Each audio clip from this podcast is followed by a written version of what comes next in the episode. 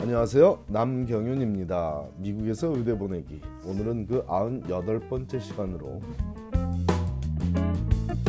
학점 관리가 제대로 안 되면 의대는 일찌감치 포기하는 것이 현명한 일인지에 대해 알아보기로 하겠습니다.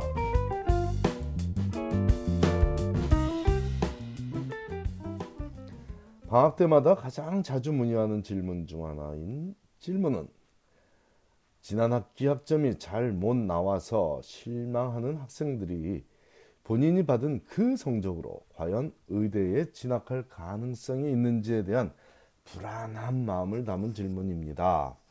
어떤 경우는 일찌감치 포기하는 것이 학생의 미래를 위해 옳은 결정이 될 수도 있지만 지금까지 필자의 경험으로는 제 경험으로는 학생이 갖고 있는 의대 진학에 대한 열망이 어느 정도인지를 먼저 가늠하고 나서 진로에 대한 최종 결정을 하는 것이 옳다고 봅니다.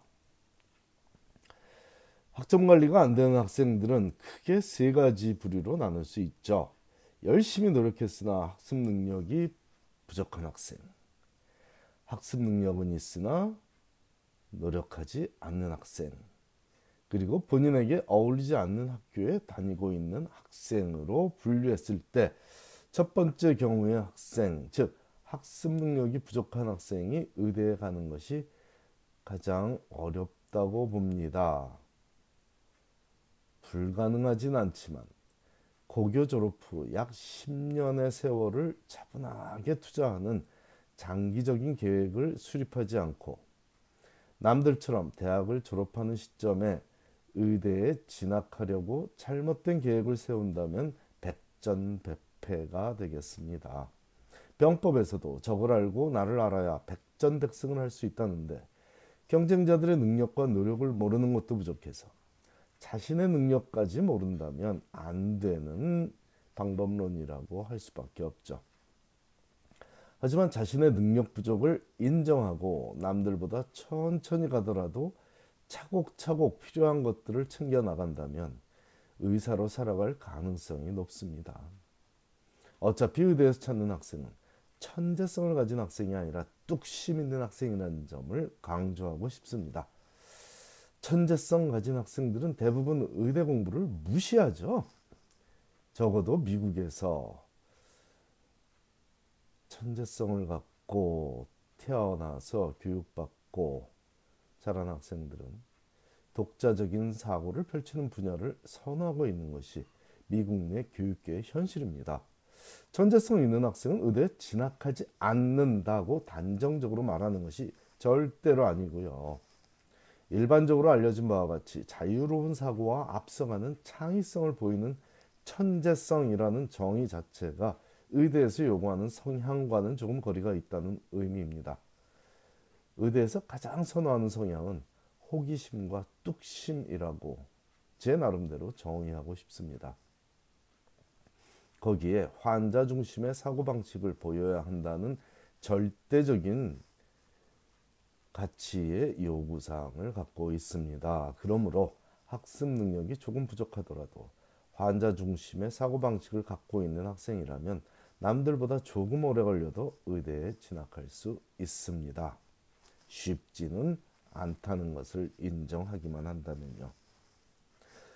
자, 그 다음 학습 능력은 있으나 노력하지 않아서 학점 관리가 안 되는 학생들이 의대에 갈 확률은 일반적인 학생들보다 많이 떨어집니다. 마음만 제대로 먹으면 다른 모습을 보일 수 있는 것은 사실이지만 마음 먹는 것도 능력입니다. 아니, 일반적인 한인 학생들은 그리 큰 학습 능력의 차이를 보이고 있지 않습니다. 적어도 저를 찾아와 도움을 청하는 학생들의 대부분은 어차피 아이브리그 대학에 다니고 있는 혹은 그 정도 수준의 좋다는 대학에 다니고 있는 학생들이다 보니 그들에게 학습 능력이 없다고 말하기는 좀 어색하죠. 문제는 실행력입니다. 이런 학생의 부모가 하는 말은 우리 애는 머리는 좋은데 노력을 안 한다는 말이라고 이전에도 여러 번 소개한 적이 있습니다. 노력을 하지 않는 것도 중요한 아니 노력을 하는 것도 중요한 능력이라는 것을 간과한 표현입니다. 하늘이 내린 능력을 가진 학생이라도 노력을 하지 않는다면 원하는 결과를 얻지 못하는 것이 현실입니다.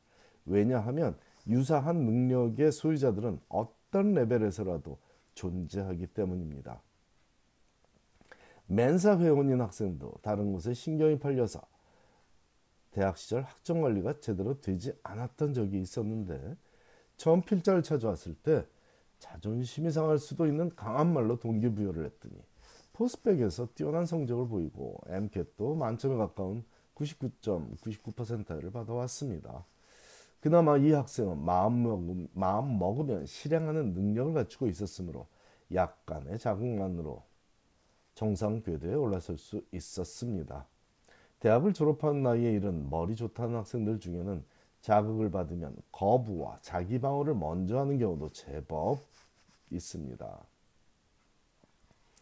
아직도 내가 누군데 라는 자아도취에 빠져 있는 안타까운 경우이며 이런 머리 좋다는 학생은 목표를 세우고 실행을 해내는 능력을 찾기 전에는 그 능력을 갖추기 전에는 머리 좋게 낳아준 부모만 가슴앓이 하게 됩니다. 하지만 똑바로 알아야겠습니다. 실행력도 능력입니다. 그러므로 머리는 좋으나 노력을 안 하는 학생은 능력이 부족한 학생이며 의대처럼 어려운 목표를 세우지 않는 것을 권합니다. 마지막으로 본인에게 어울리지 않는 학교에 다니고 있는 학생들이 가장 안타깝습니다. 어울리는 학교에 진학하는 것이 워낙 많은 경우의 수를 놓고 따져야 하는 일이지만 pre-med 학생들만 놓고 봤을 때 학생 수가 많은 학교에 다니는 학생들 중에 이런 경우를 많이 보고 있습니다. UC 버클리를 대표적으로 말할 수 있는 일부 주립 대학들과 코넬을 코넬이란 대학을 대표적으로 말할 수 있는 학생 수가 아주 많은 사립대학에 다니는 학생들은 여러 가지로 어렵고 불리한 불리한 경쟁을 하고 있습니다. 학생 수가 많다는 것은 강의 규모가 크다 보니 집중을 안 해도 티가 나지 않는 구조적 단점을 안고 있다는 얘기고요. 또한 학생 수가 많다는 것은 고교 시절에 비슷한 능력을 보이던 학생들끼리 모아놓은 일반적인 대학과는 다른 상황입니다. 같은 대학 학생들은 최소한 입학 시에는 유사한 능력을 보여야 하는데 학생 수가 많은 대학에 진학한다는 것은 본인보다 훨씬 뛰어난 능력의 소유자가 많을 수도 있는 학교에서 경쟁을 하게 된다는 점입니다. 특히 영어 독해력이 부족한 학생이 유시 버클리나 코넬과 같이 학생들의 능력 편차가 아주 커다란 그런 대학에 간다면 아주 많이 힘든 대학 생활이 될 수도 있습니다. 본인에게 어울리지 않는 대학에는 애초에 진학하지 않는 것이 정답이지만 부모를 기쁘게 해주고자 갔으나 적응이 되지 않는다면 과감하게 학교를 옮기는 것도 의대 진학의 전략이 될 수 있습니다.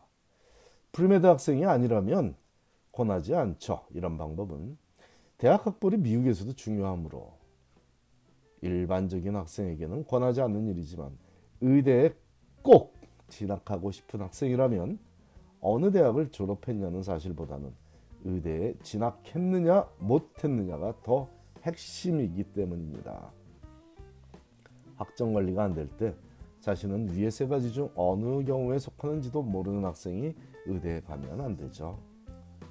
환자를 제대로 분석할 능력이 없는 의사를 원할 환자는 아무도 없기 때문입니다. 감사합니다.